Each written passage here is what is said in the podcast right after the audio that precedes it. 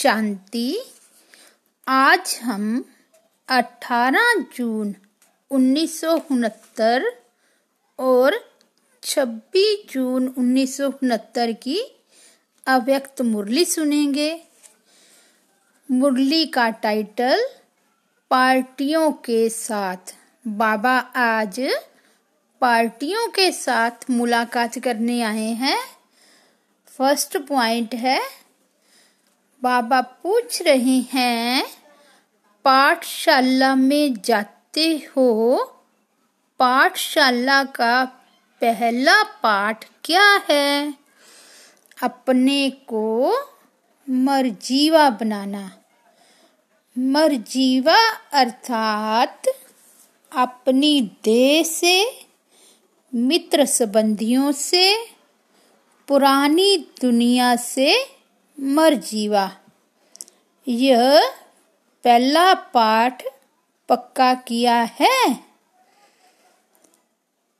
किसी ने कहा संस्कार से मरजीवा नहीं हुए हैं, तो बाबा बोले जब कोई मर जाता है तो पिछले संस्कार भी खत्म हो जाते हैं। तो यहाँ भी पिछले संस्कार क्यों याद आने चाहिए, जबकि जन्म ही दूसरा, तो पिछली बातें भी खत्म होनी चाहिए। यह पहला पाठ है मरजीवा बनने का, वह पक्का करना है। पिछले पुराने संस्कार ऐसे लगने चाहिए जैसे और कोई के थे, हमारे नहीं। पहले शूद्रों के थे, अभी ब्राह्मणों के हैं। तो पुराने शूद्रों के संस्कार नहीं होने चाहिए। पराये संस्कार अपने क्यों बनाते हो? जो पराई चीज को अपना बनाते हैं उनको क्या कहेंगे? चोर। तो ये भी चोरी क्यों करते हो? ये तो शूद्रों के संस्कार हैं, ब्राह्मणों के नहीं। शूद्र की चीज को ब्राह्मण स्वीकार क्यों करते हैं? अछूत के साथ कपड़ा भी लग जाए तो नहाते हैं। तो शूद्रपने का संस्कार ब्राह्मणों को लग जाए तो क्या करना चाहिए? उसके लिए पुरुषार्थ करना चाहिए। जैसे गंदी चीज को नहीं छूते हैं, वैसे पुराने संस्कारों से बचना है, छूना नहीं है।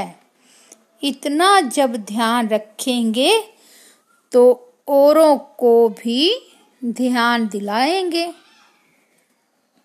दूसरी पॉइंट है, सर्विस की सफलता का मुख्य गुण कौन सा है? नम्रता। जितनी नम्रता उतनी सफलता। नम्रता आती है निमित्त बनने से। निमित्त समझकर सर्विस करना। नम्रता के गुण से सब आपके आगे नमन करेंगे। जो खुद झुकता है उसके आगे सभी झुकते हैं। निमित्त समझकर कार्य करना है। जैसे बाप शरीर का आधार निमित्त मात्र लेते हैं, वैसे आप समझो कि निमित्त मात्र शरीर का आधार लिया है।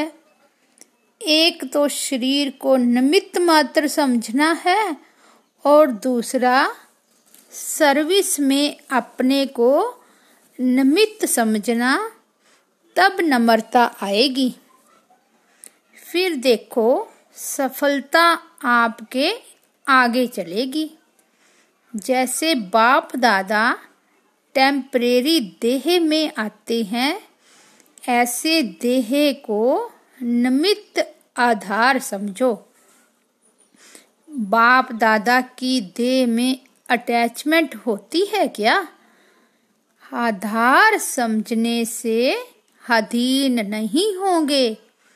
अभी देह के अधीन होते हो, फिर देह को अधीन करेंगे।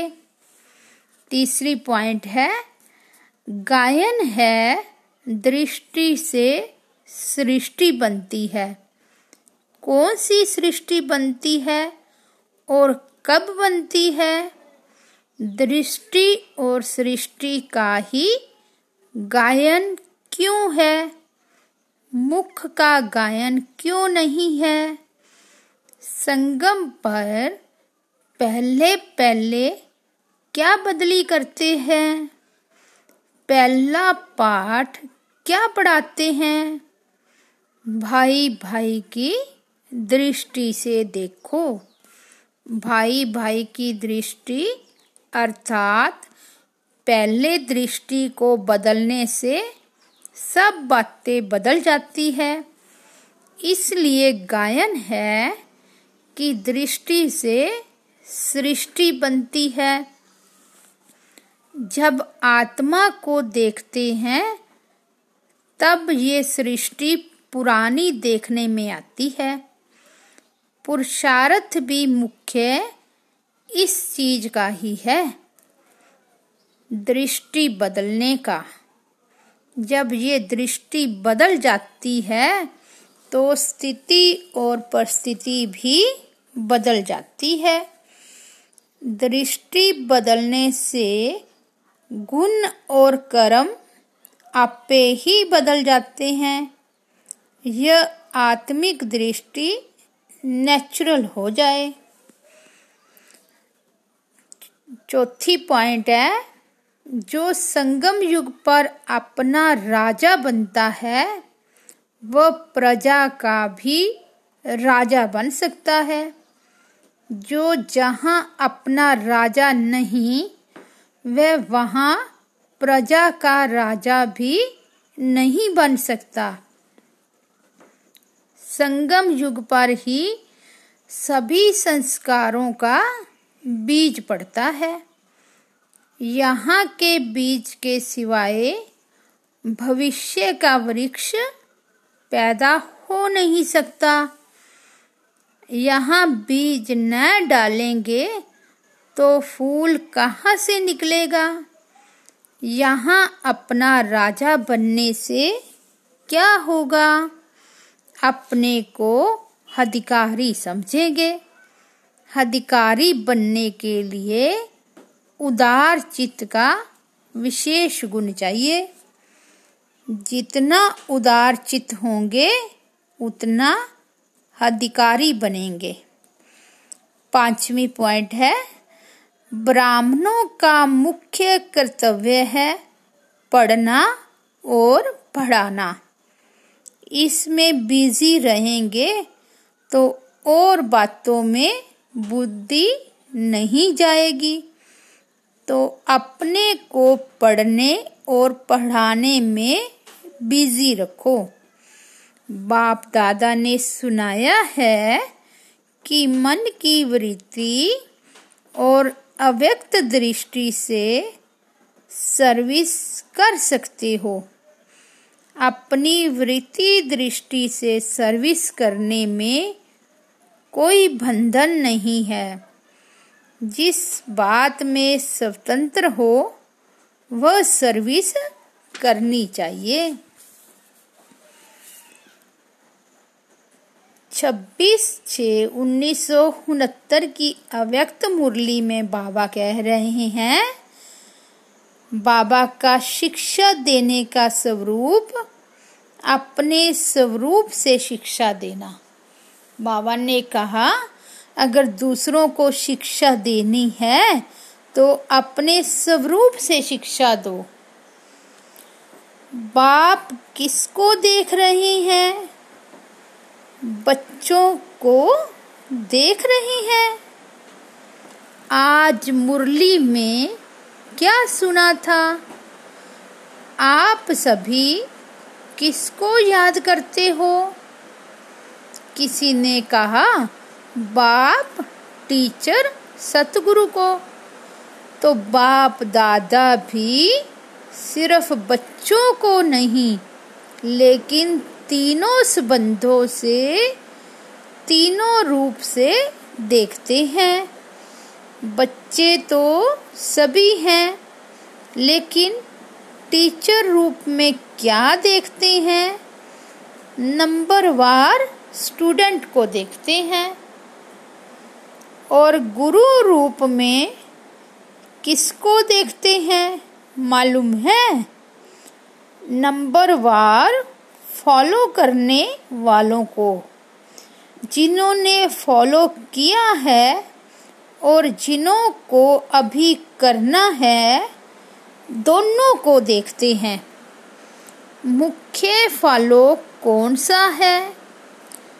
गुरु रूप से जो शिक्षा देते हैं उसमें मुख्य फॉलो किसको करना है? गुरु रूप से मुख्य फॉलो क्या करना है? याद की यात्रा।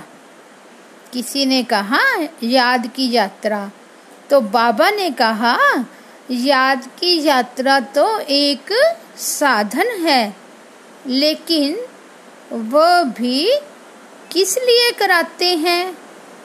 तो बच्चों ने कहा दूसरों की सदगति करने लिए। तो बाबा बोले पहले अपने को क्या फॉलो करना पड़ेगा? याद की यात्रा भी किस लिए सिखाई जाती है? गुरु रूप से मुख्य फॉलो यही करना है, अशरीरी, निराकारी, न्यारा बनना। याद की यात्रा भी इसलिए करते हैं कि साकार में रहते निराकार और न्यारे अशरीरी हो रहे। जब अशरीरी बनेंगे तब तो गुरु के साथ जा सकेंगे। मुख्य रूप से तो यही फॉलो कर रहे हो और करना है।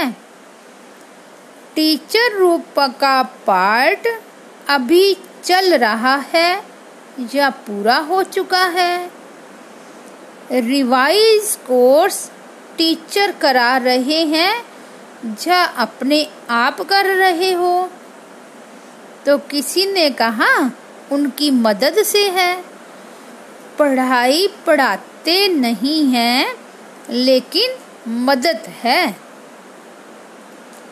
रिवाइज कोर्स के लिए स्कूल से छुट्टी ली जाती है, जिसको होमवर्क कहा जाता है, लेकिन टीचर का कनेक्शन रहता है, साथ नहीं रहता, सिर्फ कनेक्शन रहता है।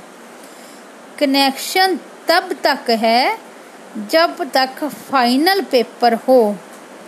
रिवाइज कोर्स के लिए टीचर हर वक्त साथ नहीं रहता, तो अभी टीचर दूर से ही देख रेख कर रहे हैं। कहाँ भी कोई मुश्किलात हो तो पूछ सकते हो, लेकिन पढ़ाई के समय साथ रहते थे, वैसे अब साथ नहीं। अभी ऊपर से बैठ अच्छी रीति देख रहे हैं कि रिवाइज कोर्स में कौन कौन कितनी शक्ति से, कितनी मेहनत से, उमंग उत्साह से कोर्स को पूरा कर रहे हैं। ऊपर से बैठ दृश्य कितना अच्छा देखने का रहता है। जैसे यहाँ ऊपर संदली पर बैठ देखने में और नीचे बैठ देखने में फर्क होता है ना, इनसे भी ऊपर कोई बैठकर देखे तो कितना फर्क होगा, बुद्धि बल से महसूस कर सकते हो। क्या अनुभव होता है? आज अनुभव सुनाते हैं। अनुभव सुनने और सुनाने की तो परंपरा से रीत है। तो वतन में रहते क्या अनुभव करते हैं? वतन में होते भी टीचर का कनेक्शन होने कारण देखते हैं। कोई कोई बहुत अलौकिकपन से पढ़ाई को रिवाइज कर रही हैं, कोई समय गुआ रहे हैं, कोई समय सफल कर रहे हैं। जब देखते हैं कि समय को गुआ रहे हैं तो मालूम क्या होता है? तरस तो आता है, लेकिन तरस के साथ साथ जो संबंध है वह संबंध भी खींचता है। फिर दिल होती है कि अभी अभी बाबा से छुट्टी लेकर साकार रूप में उनों का ध्यान खिंचवाएं, लेकिन साकार रूप का पाठ तो पूरा ही हुआ, इसलिए दूर से ही साकाश देते हैं। बाबा जैसे साकार रूप में लाल झंडी दिखाते थे ना, वैसे ही वतन में भी। लेकिन देखने में आता है कि अव्यक्त रस को, अव्यक्ति मदद को बहुत थोड़े ले पाते हैं। जो भी रास्ता तय करते विघ्न आते हैं, उन विघ्नों को पार करने के लिए मुख्य कौन सी शक्ति चाहिए? सहन शक्ति। किसी ने कहा सहन शक्ति, तो बाबा ने कहा सहन शक्ति से पहले कौन सी शक्ति चाहिए? विघ्न डालने वालों वाली कौन सी चीज है? दूसरे ने सुनाया माया। सुनाया था कि विघ्नों का सामना करने के लिए पहले चाहिए परखने की शक्ति, फिर चाहिए निर्णय करने की शक्ति। जब निर्णय करेंगे ये माया है वह यथार्थ है, फायदा है वह नुकसान, अल्पकाल की प्राप्ति है वह सदाकाल की प्राप्ति है। जब निर्णय करेंगे तो निर्णय के बाद ही सहन शक्ति को धारण कर सकेंगे। पहले परखना और निर्णय करना है। जिसकी निर्णय शक्ति तेज होती है वह कब हार नहीं खा सकता। हार से बचने के लिए अपनी निर्णय शक्ति और परखने की शक्ति को बढ़ाना है। निर्णय शक्ति बढ़ाने के लिए पुरुषार्थ कौन सा करना है? याद की यात्रा तो आप झट कह देते हो, लेकिन याद की यात्रा को भी बल देने वाला कौन सा ज्ञान अर्थात समझ है? वह भी स्पष्ट बुद्धि में होना चाहिए। टोटल तो रखा है, लेकिन टोटल में कहाँ कहाँ फिर टोटा घाटा पड़ जाता है। स्कूल में कई बच्चे एक दो को देख टोटल तो निकाल ले देते हैं, लेकिन जब मास्टर पूछता टोटल कैसे किया है तो मूंझ जाते हैं। तो आप टोटल याद की यात्रा कह देते हो, लेकिन वह टोटल किस तरीके से होगा वह भी जानना है। तो निर्णय शक्ति को बढ़ाने लिए मुख्य किस बात की आवश्यकता है?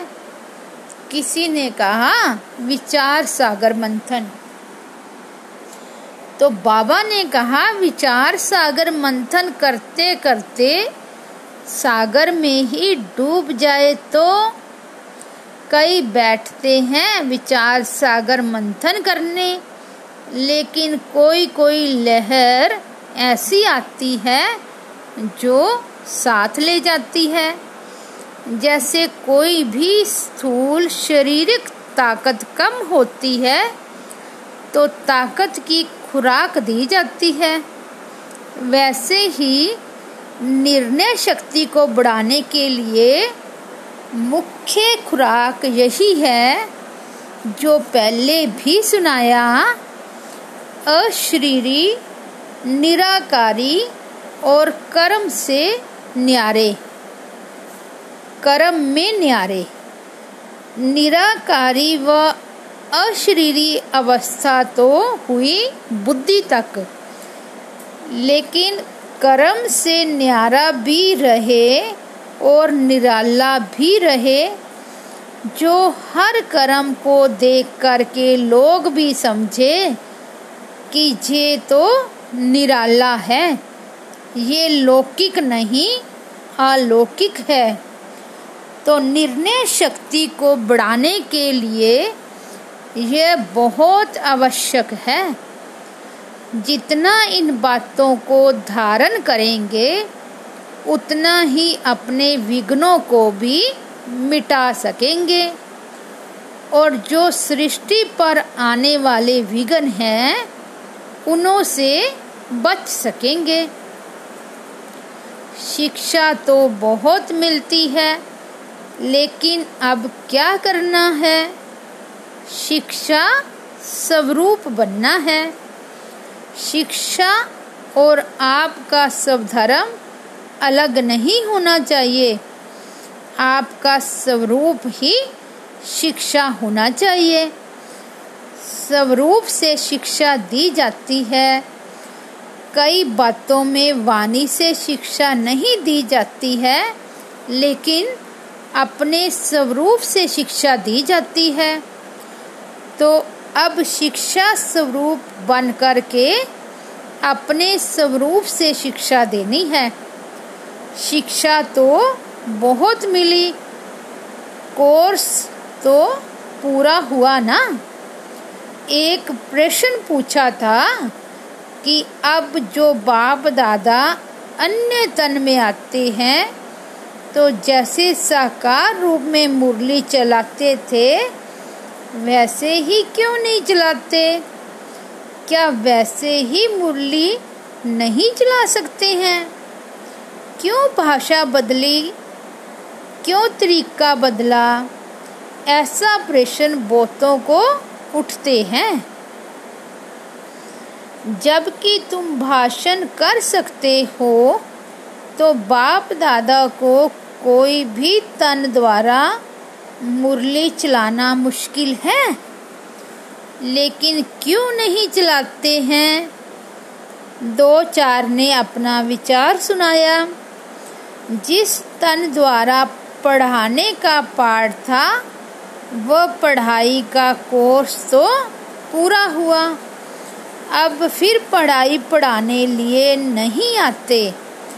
वह कोर्स था उसी तन द्वारा पूरा हो चुका है, अभी तो आते हैं मिलने के लिए, बहलाने के लिए। और मुख्य बातें कौन सी हैं? जैसे अशरीरी कर्मातीत बन कर के क्या किया? एक सेकंड में पक्षी बन उड़ गया। साकार शरीर से एक सेकंड में उड़े ना। तो अब पढ़ाई पूरी हुई, बाकी एक कार्य रहा हुआ है साथ ले जाने का। इसलिए अब सिर्फ मिलने, अव्यक्त शिक्षाओं से बहलाने और उड़ाने लिए आते हैं। पढ़ाई के पॉइंट्स पढ़ाई का रूप अब नहीं चल सकता। अभी कोर्स रिवाइज हो रहा है, लेकिन कितने समय में रिवाइज करेंगे, कितने तक कोर्स पूरा हुआ है, अभी ये सभी को निर्णय करना है कि कहाँ तक रिवाइज कोर्स हुआ है, कितना समय अब चाहिए। साकार तन के हर कर्म, हर स्थिति से अपने को भेंट करना, ये लक्ष्य रखते अपने को देखो, फिर पता पड़ेगा कि कहाँ तक हैं। लक्ष्य तो बता दिया कि कैसे अपने को परखना, फिर उत्तर देना। दूसरा प्रश्न ये देते हैं, होमवर्क तो तुम्हारा चल ही रहा है, उसमें विशेष ध्यान खिंचवाते हैं।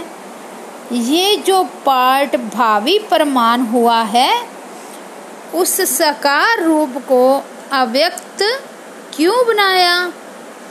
इसके भी कई गहन रहस्य हैं, इसकी गहराई में जाना। सागर की लहरों में नहाने नहीं लग जाना, लेकिन सागर के तले में जाना, फिर जो रतन मिले वह ले आना। ये सोचना इनका गुह्य रहस्य ड्रामा में क्या नूंदा हुआ है। ऊपर कोई गुह्य रहस्य है, बिना रहस्य के तो कोई भी चलन हो नहीं सकती। अच्छा, अभी टाइम हो गया। ओम शांति।